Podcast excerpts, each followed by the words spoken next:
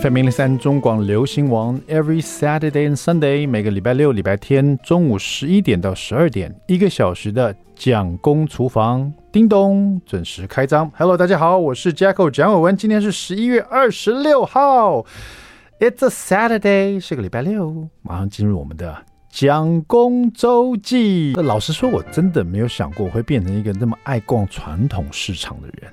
就是我现在回顾我这。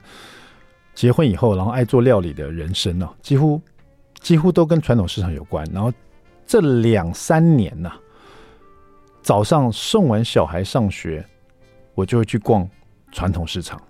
那包括了疫情比较严峻的时候呢，就不敢逛进去，可是会在外围，外围有几摊卖肉的、卖鱼的啊、哦、卖蔬菜的。直接买完了，不进去就直接回家了。事实上，在疫情比较严重的那几那一几个礼拜啊，呃，传统市场其实生意也蛮惨淡的哈。呃，现在当然是这个这个问题已经已经没有了，大家都是很热闹。传统市场像我之前跟大家报告的，包括礼拜一休市的时候，还是会有很多人哦。那传统市场因为它有各式各样的呃店面嘛，哈，还有各式各样的摊贩啊，而且摊贩有那种固定的。也有流动的，啊、流动摊贩呢，就是一三五二四六啊，时间来的不一样。有时候突然发现一摊，哎，从来没有看过的，像我三次就看到一一摊专门卖青椒跟啊、不是那个吃的青椒，是青花椒粒跟大红袍红花椒粒这种的，然后还有这个磨的青花椒粉啊，跟大红袍花椒粉。那我是怎么？就是这一摊其实很小啊，你想象一个那种算命摊好了，就是一个人坐那边，然后前面一个桌子，然后可是你知道传统市场这么多人哦，然后我经过这一摊，因为它是流动，它比较它只有固定一个礼拜就一天在那边，而且它是新来的摊，所以我之前没有看过这一摊，但是因为人多了，我也没有办法去马上注意到有一个人坐那边有一个新的摊，我是怎么注意到的？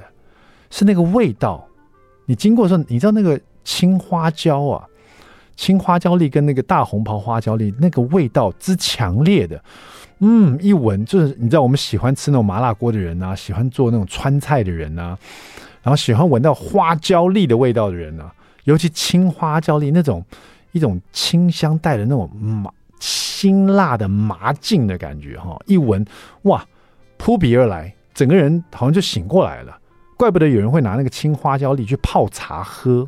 哦，那个会让你觉得好像精神为之一振的感觉，突然就觉得脑袋清晰了啊！就是那个香气，我经过就闻到，嗯，这什么味道？转头一看，哇，怎么有一个新的摊贩在这边，一个新的摊位啊？就一个人坐那边，然后他前面就是一大盘啊，有一包一包的，也有一大盘让人家闻的，这是青花椒粒，看起来就很漂亮，青色的，然后旁边是一大盘红色的大红袍花椒粒。然后也是一包包封好，然后还有磨好的粉的，那也不贵，嗯，我那天就买了。后来那天就经过走一走，因为因为季节的不同啊，传统市场也会卖一些不同的一些鱼货哈，有些有时候有，有时候没有啊。呃，像我前一阵子本来想买一个，本来想买那个螃蟹，因为有一阵子突突然这些传统市场出现很多螃蟹，然后那天经过想说，嗯，前一阵子因为秋秋蟹嘛，啊，现在。是不是比较便宜呢？然后又看那个螃蟹是花蟹，很漂亮的那个花蟹哦，应该就是呃皮比较脆，然后不会很厚，然后里面肉多又很很甜的那种。大家可能在渔港吃过的，我就随便问一下，我说这个花蟹，哎，这是活的，他把绑在那边，它这还是有点动啊。螃蟹哪有买活的嘛？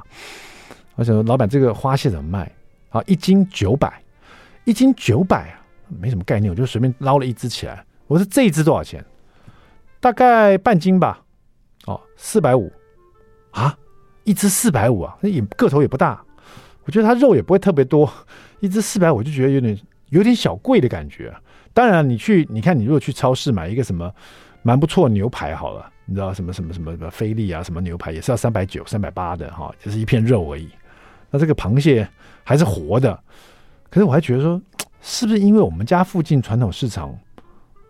比较贵呢，因为如果到我们家离竹围渔港也才十五分钟啊，我当下就决定说，我开车到竹围渔港，我问到这一斤九百块，然后一只要四百五，我就 突然之间很想吃螃蟹，花蟹看起来好美哦，我就开车冲到竹围渔港去，花了十五分钟啊。到竹围渔港的时候呢，我一进去发现卖螃蟹的，当然之前有固定卖螃蟹的，那通常很多卖虾的虾蟹都有。可是那天不知道为什么到这百分之七，这在七成百分之七十了，都都看到都是卖螃蟹的哈。我想啊，赚到了，一定很便宜。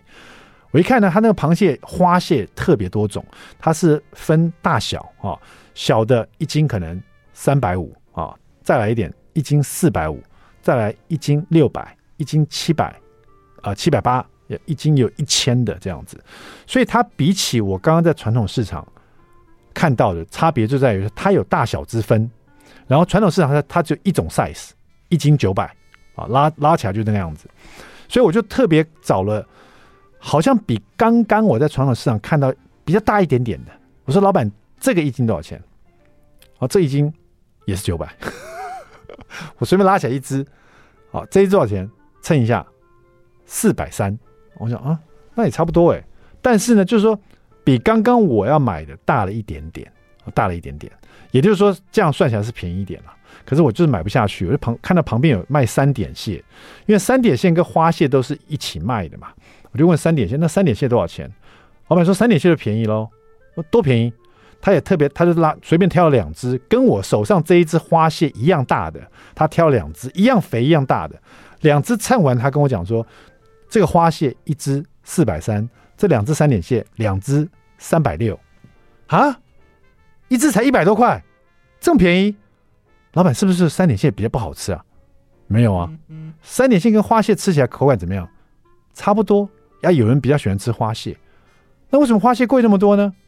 啊，它红啊，它红。对，花蟹它长得是比较红彤彤的了。第一个就是说它红，它的样子讨喜、哦。花蟹是红红的、花花的花纹，有点像那个呃客家的那个花布的感觉哈、那三点蟹呢，就青色的，有点像一颗石头，上面有三个点，比较不讨喜。哦，那那那那，所以它另外一种红就是说。他红啊，这个人红啊，你懂不懂？就像我们艺人一样，艺人就是，呃，同工不同价，就是说，艺人啊，你知道，像歌星啊、明星啊这种艺人哈、同样做的工作都是唱歌，但这个唱一首歌要十万块，那个唱一首歌三千，就很大差别啊。同工嘛，不同价，螃蟹也是啊。老板说吃起来差不多，但是这个花蟹红啊，一只四百三或四百六，那边两只三点蟹，呃，一百六哎，啊，这三百六，一只才一百多块，超便宜。就那天我回家就买了 三点蟹，煮来吃还是很好吃哎。我想下次等到花蟹便宜点再去买好了。好了，稍微休息一下，待会这个蒋公来说菜呢，我们来说来说豆瓣鱼的，因为后来我又经老板推荐买了一只吴锅鱼啊。豆瓣鱼很好吃啊，怎么做呢？哈，在这个听这个怎么来做这个豆瓣鱼之前呢，我们来听辛丑儿徐静雯的这首《听某某谁说》。听完这首歌，马上回到蒋公厨房。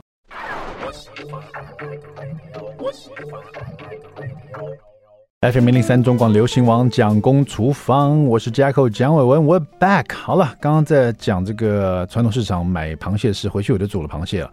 那天呢，这个我又想要顺便买一条鱼啊，本来是想买鲤鱼来做那个豆瓣鱼了啊，但是呢，不是说每个市集都会有卖鲤鱼啊，而且老板说其实鲤鱼刺蛮多，然后就老板就推荐我说，你要不要买这个吴锅鱼啊？我们台湾很有名的吴锅鱼，肉也很多。做豆瓣鱼很赞，这样子。那经过老板大力推荐呢，我就买了。因为那条鱼非常大一只，才一百三而已，好便宜哦！我真是受不了，我真是变变成那种阿姨了，你知道？就便宜，我就是忍不住要买一下。很大一只哎，同样一就是说这种这个吴郭鱼还有多大只？旁边有卖一只那种龙虎龙虎呃斑呐，龙虎石斑，你知道？大概只有它的一半哦。瘦瘦小小、干干扁扁的龙虎石斑，一只要三百八，然后那只吴郭鱼又肉又饱满、又宽又肥，你知道？一只而且它是活的，才一百多块，真的受不了，买回去。我想说，今天就就做做吴郭鱼啊，管它，就吃吃吃看。而且我这次想说用水煮的，我当然有点担心了，因为通常那个豆瓣鱼餐厅都是用炸的嘛。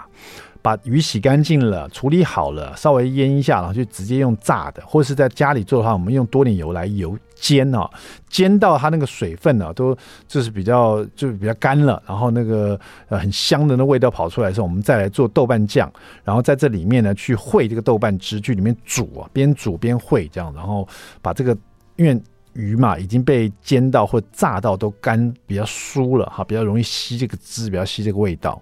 通常是这样做的，可是那天我打算用水煮法来做啊、正好因为我那天要做一个那个地方爸爸料理直播，我想说大家在家里啊做这种豆瓣鱼都是用煎的，那有时候油烟又大，干脆我们那天就用水煮来试试看。所以我一开始为什么虽然一百多块的吴郭鱼有一点迟疑啊，因为常听到老一辈说啊吴郭鱼有一个土味啊，干嘛干嘛干嘛，我就有点有一个疙瘩在心里啊。老板一再跟我保证。现在的吴郭鱼不是我们那一辈长辈吃的吴郭鱼了，所以没有土味了。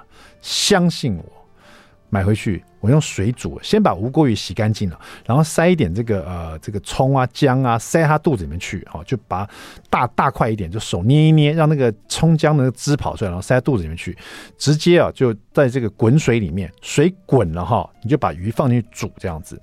那煮煮煮的时候呢，水要把火要关小一点，不要大火去滚它，这样子鱼肉很容易散掉。中小火慢慢有泡泡这样煮它，煮个大概七分钟，我就把它捞起来。捞起来呢，就把它小心翼翼放旁边先备用。那个肉都已经熟了哈，整条鱼呢都还是蛮完整，有些皮可能会掉下来，不，那是 OK，因为你后来还要做豆瓣酱淋上去哈。那这个同一锅这个水呢，呃，你可能在煮这个鱼之前呢，你可以先，我还买了一盒豆腐。我想说加点豆腐，豆豆瓣鱼其实是不用加豆腐了，但是我又加了一点绞肉，大概两大匙的绞肉，给它点肉香，又放了一点豆腐啊。那这样吃法就是又可以吃到麻婆豆腐的东西，又可以吃到鱼肉，所以我就比较贪心一点点哈。那豆腐我买了一盒嫩豆腐，我把它切小丁了，因为我要跟鱼一起烩嘛，那豆腐不想要太大块，所以切了很小丁了。呃，然后呢，我就把它放在这个滚水里面，加点盐哦，先把这个豆腐在这里面穿烫了一下，大概三分钟，把这个豆腐捞起来哈，它就比较。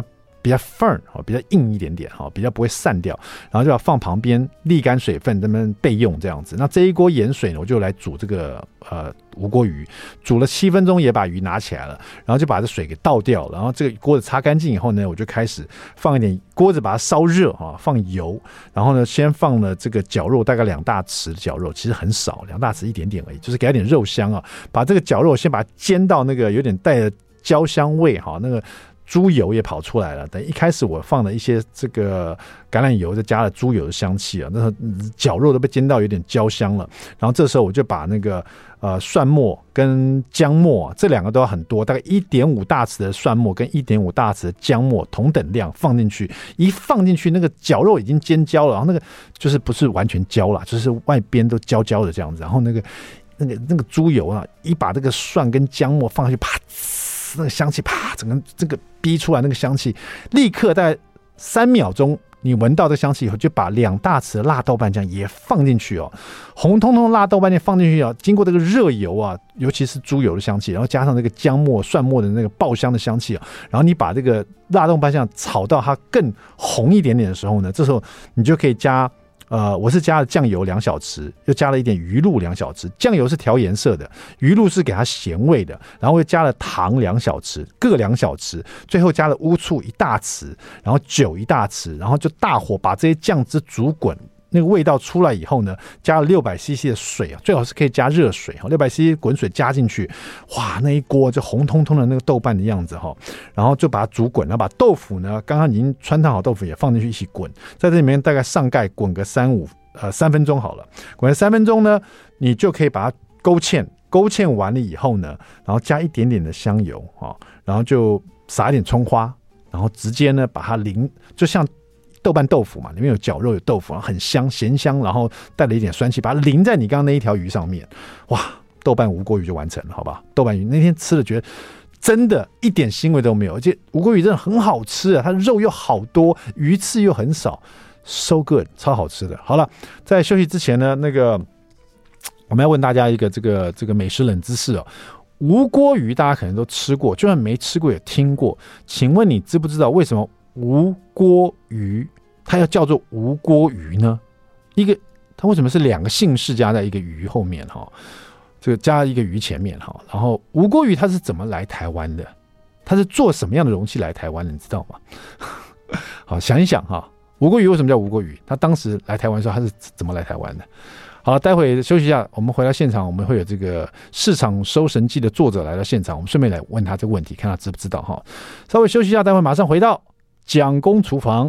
I like FM 零零三中广流行网蒋公厨房，We're back，我们回来了。是的，到底无锅鱼啊，它为什么叫无锅鱼呢？那今天来替我们回答这个问题的人是我们在菜市场收神的一位女子啊。呃，据说呢，他在市场写下了各式各样的怪事，还有神人呢。有人说他写下的是这个比较像黑色喜剧的，在台湾的这个市场所见所闻这样子哈。那他的一开始呢，也不过就是一个爱逛市场的人。不过他有趣的是，他他好像也不太做料理。好像也不太去买菜或买鱼或买肉，他就爱逛市场。嗯，这个人蛮特别的哈。我们来欢迎苏玲，Hello，苏玲你好。嗨，大家好，我是苏玲。是的，我们的《菜场收神记》啊，这个书名真的很特别，是你自己想的吗？对对对，《菜场收神记》这本书啊，其实是你累积了一阵子，然后就有出版社找你，对不对？一开始在哪出刊？在哪在哪让大家看到的？一开始我有一个自己的粉砖叫蔬菜日记，嗯，嗯，嗯，然后就是记录我在市场里面的见闻。因为是苏林嘛，所以蔬菜日记。对对对然后过了几年之后，就有杂志的主编就问我说，要不要去杂志写专栏啊？对，市场真的是很很有趣的地方啊。就是说，大家可能很多比较年轻人对菜、对那种超级市场或者是大卖场比较有感觉。但是他没有逛过传统市场，有的人反而不愿意逛传统市场，觉得太多人了，人挤人啦，很热啦，大家挤来挤去的啦，很吵啦，甚至有人不太敢跟老板问说这是什么，那什么多少钱，你知道？但事实上，菜市场真是很有趣的一个地方，每天都各式各样的人，各式各样摊贩，各式各样各式的在发生哈。所以苏林就听说你不太做菜的，对不对？对，所以你干嘛去逛菜市场？所以那里对我来说比较像，我会觉得它很像一个博物馆啊。对，因为我买菜可能我也会去全联哦。对，对对对。那但是市场里面你就可以看到，比如说这个食材的原型，嗯，或者这个老板他用的器物，嗯，可能非常的有历史，然后或许他愿意跟你讲你的故事，嗯，所以我在里面就是会获得这些买菜之外的收获。菜场收神记哦，我看了一下这本书，总共有这个北中南很多不同的这个传统市场，你都去造访过，然后在那边所见所闻，把它写了下来。这样，你自己其实本身是这个出生于台南，然后是台湾艺术大学戏剧系毕业的哈。嗯，呃，其实是脚踏剧场跟菜场，还蛮有趣的。你会觉得菜场对你来讲也是另外一种剧场的感觉，人生百态嘛。对，我之前其实没想过，对对，但的确后来有人跟我说，哎、嗯，其实菜市场蛮像一个剧场的，就大家可能，嗯、呃，这个地方原本就是空荡荡的，那某个时间大家就来这边架台呀、啊，嗯、然后开始买卖，然后人群聚集，然后散场之后又又空荡荡。对，空荡荡真的是哦。因为像我们常去的一些传统市场，你去的时候人声鼎沸，鼎沸的走很难走啊，有时候那种小巷都挤满了人了、啊。可你到了这个晚上八九点。这个菜场早就早就停了，从边都收干净了，然后全部的门都关起来，铁门都拉起来，安安静静的，一只狗都没有，你知道，就是那种，就哇，这什么地方啊？你根本不会走进去，这跟白天差太多了哈。这么爱逛菜场，也许这个故事他就会知道了哈。请问刚刚我们在那个广告之前问大家说，吴锅鱼哦，它为什么叫吴锅鱼？而且当初来台湾的时候，他是怎么来台湾的？你知道吗？猜猜看，为什么叫吴锅鱼哦？我印象中是不是？两个人，一个姓吴，一个姓郭，他们两个人引进台湾。哎、没错没错，两个人，一个姓吴，一个姓郭，是一九四六年的时候，这两个还是青少年的时候，他们人在新加坡，那时候是世界二战，呃，日本投降结束后。两年了，很多在这呃海外的一些年轻的台湾的那个青年要被呃遣调回台湾啊，他们呢就是在新加坡准备被遣调回台湾，然后呢就把这个吴郭鱼啊带到台湾来了哈。当时吴郭鱼其实叫做地势鱼哦，是日本在养殖的一种鱼这样子哈。那你刚刚说的没错，一个姓吴，一个姓郭，所以叫吴郭鱼。那吴郭鱼他们是他们是两个年轻人，他们是怎么把它带到台湾来的呢？这个也蛮有趣的，你可以猜猜看嘛。他们怎么把这个鱼带到台湾来的？他们在新加坡看到人家有养这个鱼，哎呀，把它带回台湾好了。他怎么把它带回来的？哦，是带鱼苗吗？对对，带鱼苗，大大的鱼可能没办法，太大只了，我带一只回家吃吧，那 那把它吃掉就没有了啊。他带鱼苗回来，的，装在水壶里面带回来。它装在什么地方呢？很接近喽，它装在它吃完凤梨的罐头里面啊，空凤梨罐里面去偷偷的把人家鱼。鱼这个鱼田里面的鱼苗啊，偷偷带了一百多只啊，塞到那个呃凤梨罐头里面去啊。但是呢，这个他准备要回台湾的时候呢，就是他把那凤梨罐头把它带到那个他住的地方，然后再把它放到那个水桶里面去啊，准备第二天把它偷渡到台湾来这样子。结果呢，他们同梯的人，就是他们其他的伙伴呢，以为那是脏水，就也想都没想，就直接把它倒了。到了以后，他们就慌了，就直接跑到那个溪里面去找啊，就是水沟里面啊，因为脏水在倒水沟嘛，他们就跳到新加坡水沟去。这样讲起来，新加坡新加坡水沟还蛮干净的哈。对，跳到里面去救回了二十几条鱼苗哈。那么就这二十几尾鱼苗呢，就这样子慢慢慢慢偷渡带回台湾哈。带回台湾以后，只剩十三条了，哦，就死的差不多了。就这十三条呢，养成了现在我们大家。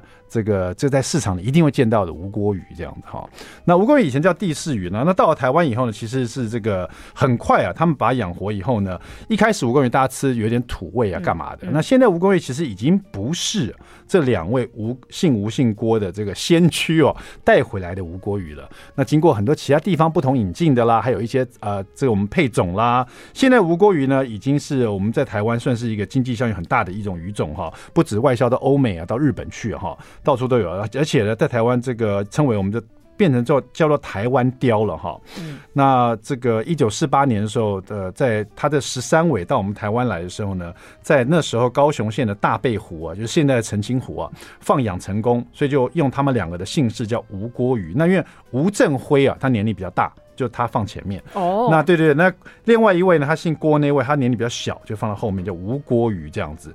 后来又很快的过了一年以后，台湾省政府当时的那个林农林厅呢，就正式的发布将这个鱼命为吴郭鱼哦，就成立这个名字了。所以当当时呢，如果是比如说姓苏的、姓蒋的，把他带回来就是。蒋苏鱼，蒋苏鱼了哈，讲苏鱼对不对？对，可是看谁带回来就是叫什么鱼了哈，就像命名一个星星的名字一样啊。这个也是蛮有趣的，这是一些呃这个食物的冷知识，就像我们去逛市场一样，会有一些很有趣的故事哈。在市场应该蛮常常看到鱼贩的吧？嗯，对吧？鱼贩、肉贩、菜贩啊，卖衣物的，卖一些盘碗的。有没有什么比较印象深刻的，在这个菜场收神记里面？我看这里面呢、哦，因为你北中南都有，呃，你当初刚开始记录的时候，第一篇写的市场收神记就是你的蔬菜日记啊。嗯，第一篇写的是哪一个传统市场？是光复市场。光复市场在哪里？哦，信义区哦，天龙国的。对对对，当时就因为我住在呃学校宿舍在板桥，嗯，然后我想说啊，我今天要去一个远一点的地方，嗯、所以就自己跑到了光复市场。OK，嗯，然后那时候就遇到了一个制面店的北北。不，我我问一下，因为你自己也说过，你都是到超级市场去买一些东西，因为你不做菜嘛，不怎么做菜嘛，对，对，对，对。你那天怎么会想到去传统市场？很多人其实不愿意去传统市场。对，你为什么想要去传统市场那天、呃、找朋友？没有，我其实刚开始会去，是因为我从台南到台北念书，嗯，可能市场里面的早餐比较好吃，哎，就是相对于美而美。是，哎，你讲的没错，市场很多美食。对、嗯、我可能比较喜欢一些老派的食物，嗯，对，所以一开始是为了吃早餐进市场的。好特别，为了吃早餐，你就一头栽入这个市场的各式各样神人神人的故事的这个市集里面去了哈。你说光复市场，嗯，哦，信义区的。然后呢，你你那篇写的是什么？就是那个制面店的北北，他的店名叫华丰切面店，嗯，就是华丰切面店，中华的华，然后风风格的风，开封的风，哦，开封的封，对。然后那时候就问他为什么叫这名字，他说其实。他本来是做欧秋诶，嗯嗯，然后因为住在光复市场附近，然后楼下刚好住一位开封来的婆婆，嗯，然后他就觉得啊，可能欧秋这一行以后会没落，所以他就请婆婆教他制面，然后就为了纪念这个婆婆，就叫华丰千面店。哦，对对对，这故事有人听了就笑笑就算了，就回家了，这样就就忘了。可是你回去写了一篇，为什么呢？可能因为因为他的呃招牌上的。就是这个这间店的所有人，他就是写了一个名字，然后是他太太，嗯，对，但他太太已经过世十年了，嗯、现在可能就已经快二十年了，嗯，所以他其实，在做面过程，他是同时在纪念两个女人。这个蛮特别，因为有时候我们去逛传统市场哦，我们有时候会忽略了这个上面的招牌。因为传统市场家有时候是，当然有店面的，那也有很多是流动摊贩的，那有的是固定的摊贩的，那不见得我们都记得他的名字哈，店面的名字。可是可是制面厂大部分他都有一个店面，因为他有机器在那边嘛，他不可能说礼拜一、礼拜三在那边，礼拜四、礼拜五把机器搬走，麻烦透了，对不对？他就其实你这样讲，我应该去注意一下我们家呢，我常去的传统市场的招牌写什么，也许也是他老婆的名字。也不是不是他老公名字啊，我不知道，去看一下。这是第一篇的这个我们这个蔬菜日记哈。那后来慢慢慢慢累积到后来就变成这个菜场收神记。你是不是很爱逛这个传统市场？也许你有很多各式各样的故事。我们就今天来听听看苏玲的故事哈。休息了，待会马上回到蒋公厨房。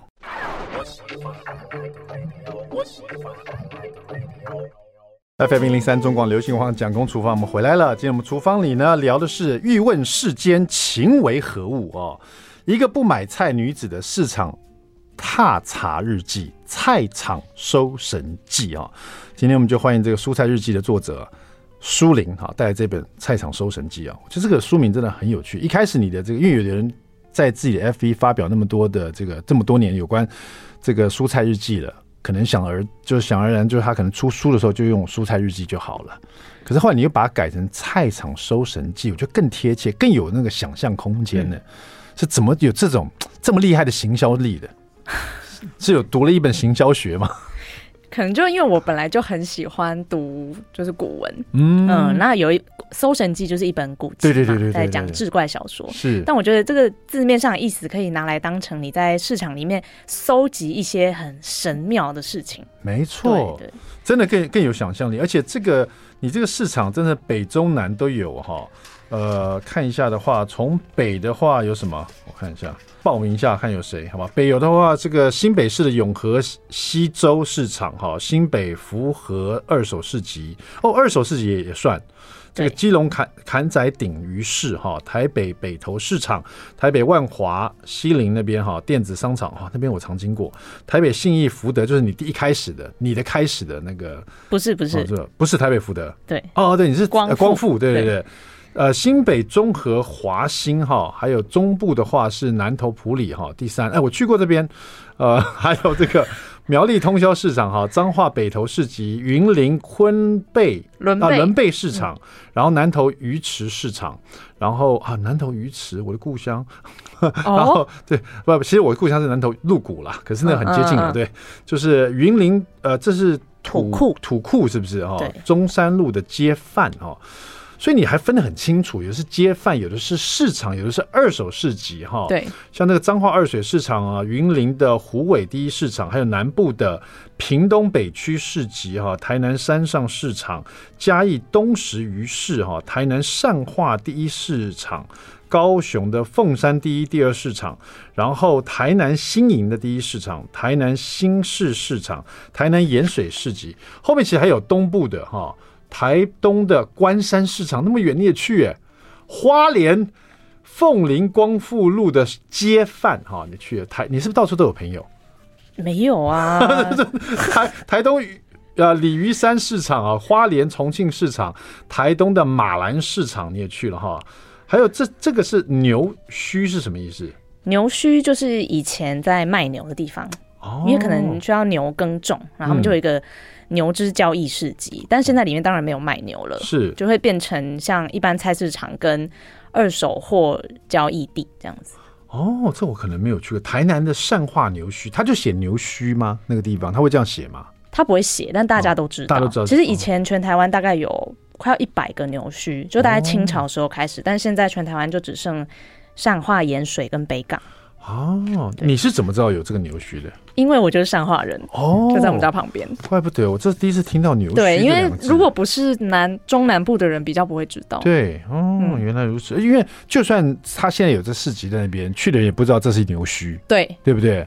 只有可能在地的人就会知道说是牛墟啊，老一辈的跟你讲的这样，嗯、对不对？因为你也你也不可能知道那么年轻。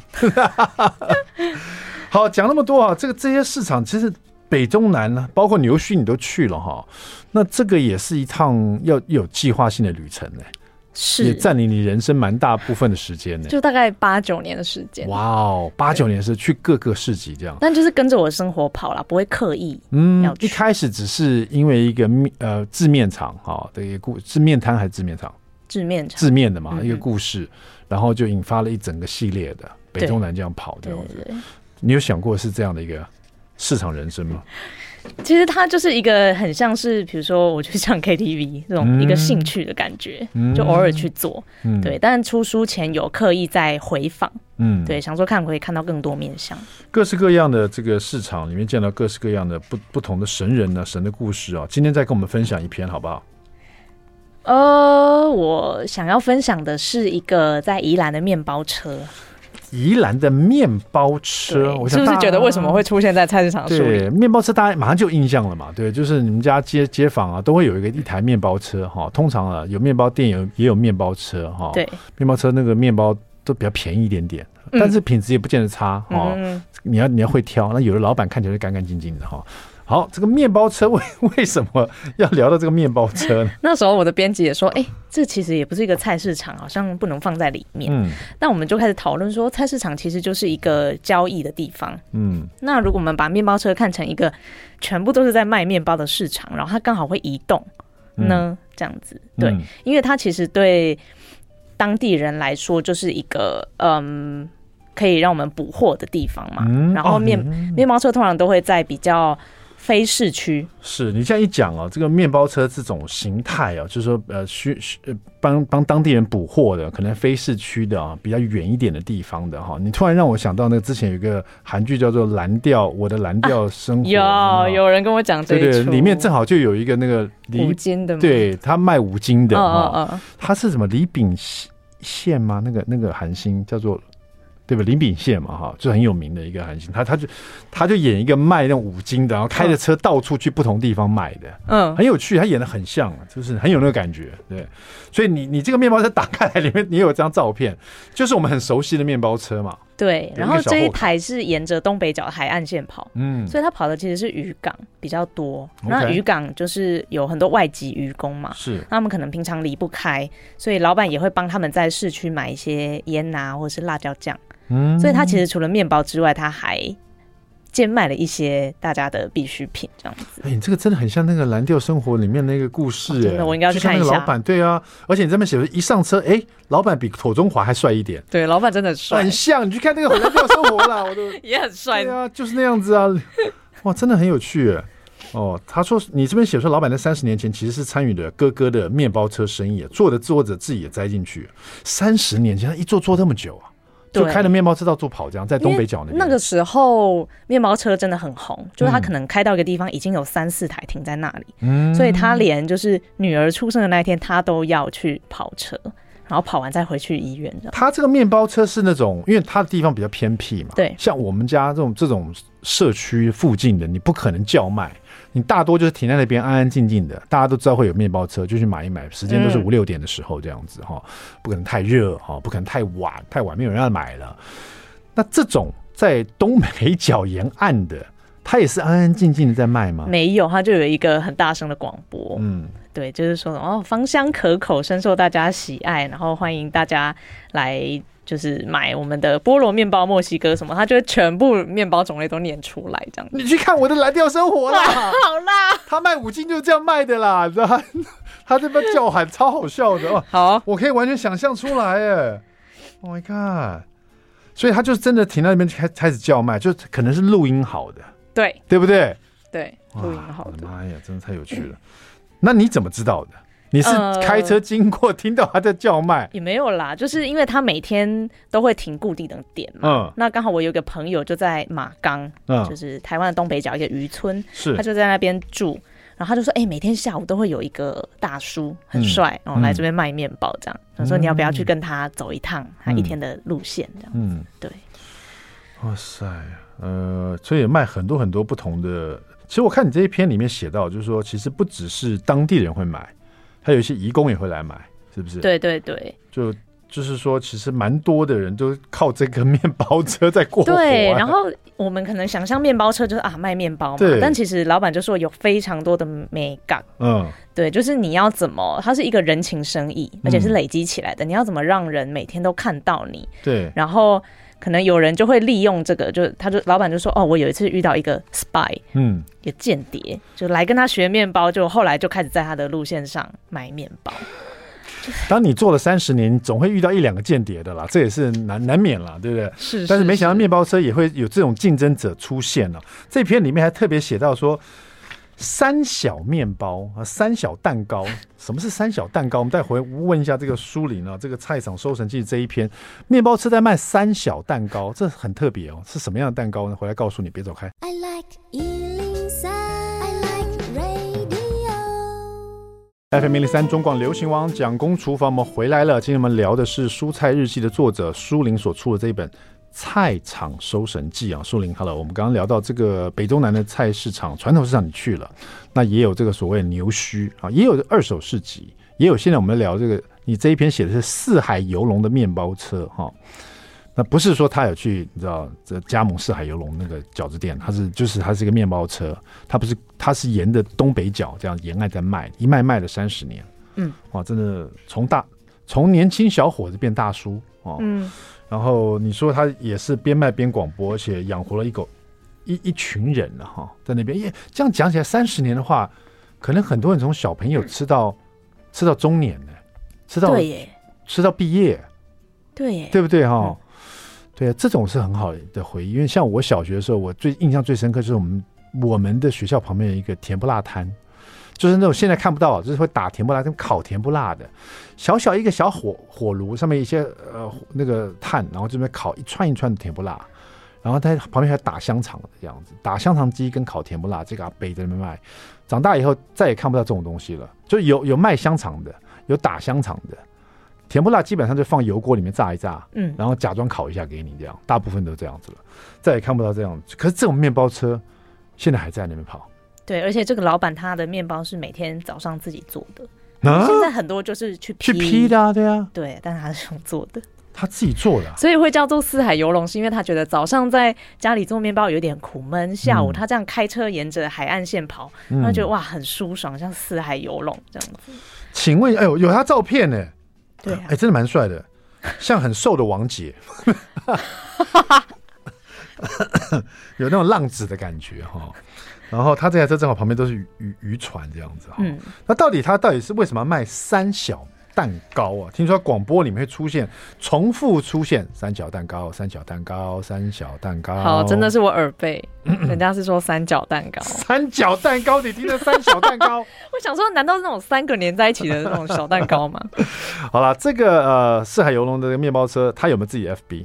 没有，没有哈，他连这里面的面包车名字都是化名。啊。了解，对，好了，所以说大家如果想要更知道或者要追这台面包车的话，你可以上这个蔬菜日记啊，问一下作者本人，或者你可以买一本这个菜场收神记啊，嗯、北中南的菜市场一些稀奇古怪、很有趣的事，甚至很感人的事情，都让你带回家哈，细细的品味。嗯、谢谢苏林来我们现场，谢谢。蒋公厨房，我们下次再见，拜拜。